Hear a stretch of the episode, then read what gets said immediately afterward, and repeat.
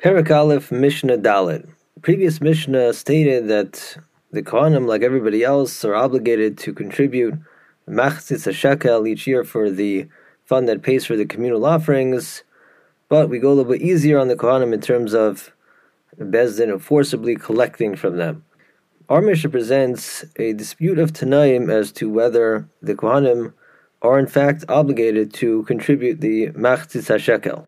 Amar Rabbi Yehuda. Rabbi Yehuda said, Hayid ben Bukhri beyavne. Ben Bukhri testified in Yavne the following tradition. That he had received a tradition that Kol Kohen Sheshokel Eno Chote. The Kohen does elect to contribute a shekel, the Machzis shekel, he does not thereby commit a sin. He may contribute the Machzis shekel, but he is not obligated to do so. The scriptural basis for an exemption for the Kohanim from the annual obligation to contribute a half shekel will be discussed in the Mishnah below. But the Mishnah here makes the point that even according to the position that the Kohanim are exempt from the mitzvah if they choose to nonetheless contribute a half shekel, that will not create any halachic issue. Why would we think that it would be a problem for the Kohanim to contribute a half shekel if they're exempt from doing so? The potential concern there would be that the Kohen electing to send in the half shekel does so with the intention that the korban that his coin uh, ultimately funds be considered his own personal voluntary korban.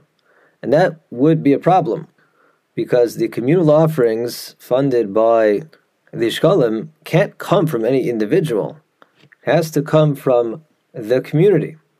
The Mishnah teaches we're not actually concerned for this. Rather, we fully assume that if a Kohen, who again, according to the current position, is not obligated to give the half shekel, if he does choose to do so, he does so with the intent that it should be a part of the fund like all the other coins that is, it should be considered coming from the community as a whole, not from his individual self. Therefore, there's no uh, cause for concern. They're certainly allowed to contribute the half shekel.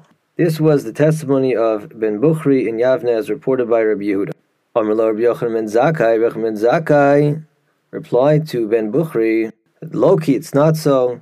This tradition you report is not correct. The tradition does not say that a Kohen who does give the shekel has not committed a sin, but on the contrary, Ella, Kol Kohen she'eno shokel chote. Any Kohen who neglects to send in the shekel like everybody else is deemed a sinner.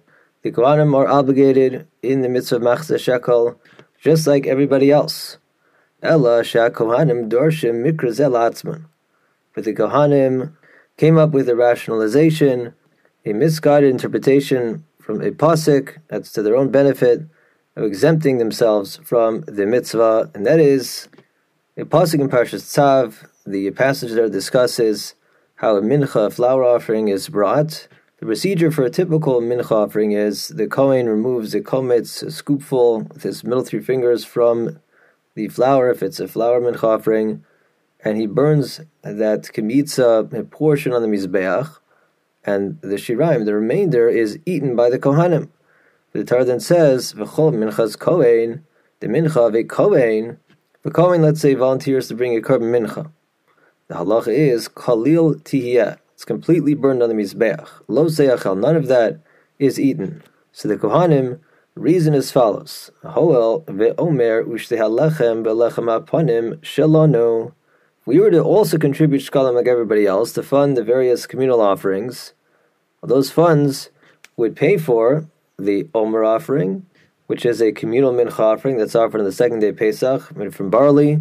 The kometz fistful is burned on the mizbech. The rest is eaten by the kohanim and the Shtei Halechem means the two loaves offered along with the lambs on Shavuos. The two loaves are eaten by the Kohanim. And finally, the Lechem Haponim, the showbreads that were switched every week or replaced with new ones on the Shulchan, and the accompanying mincha of frankincense was burned on the Mizbeach, and the loaves would be eaten by the Kohanim. This too is considered a korban mincha.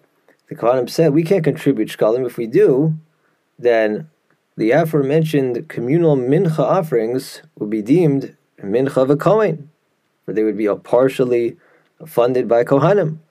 Thus, how would we be allowed to then transgress and eat part of the korban in light of the pasuk itself, chol minchas kohen koloti you can't eat the mincha of a kohen. So this was their rationalization to conclude we are exempt entirely from the mitzvah of contributing the shkalim to the Beis HaMikdash. For again, the reason if we would contribute, it would make the communal menachos that are funded with this money mincha of a kohen, and that would mess everything up because then we wouldn't be able to eat the parts that are supposed to be eaten. Meanwhile, Yochanan Metzake is saying it's not true, it's not correct. For in fact, when the pasuk says that the mincha of a kohen is completely burned on the mizbech, there's no portion that's eaten by anyone. That refers to a kohen's personal mincha offering, whereas here we're discussing communal mincha offerings. Yes, it's true that a part of that money would come from the kohanim if they would do what they're supposed to and contribute like everybody else but that would not actually deem any of the communal mincha offerings as mincha of the Kohen. No, it's mincha of the community. Yes, the community includes the Kohanim, but it doesn't give it the status of minchas Kohen.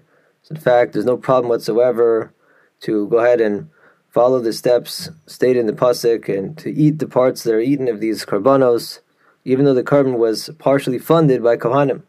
So Mizaki says it's not right, it's not correct. Really, the Kohanim are obligated to contribute the shkalim like everybody else.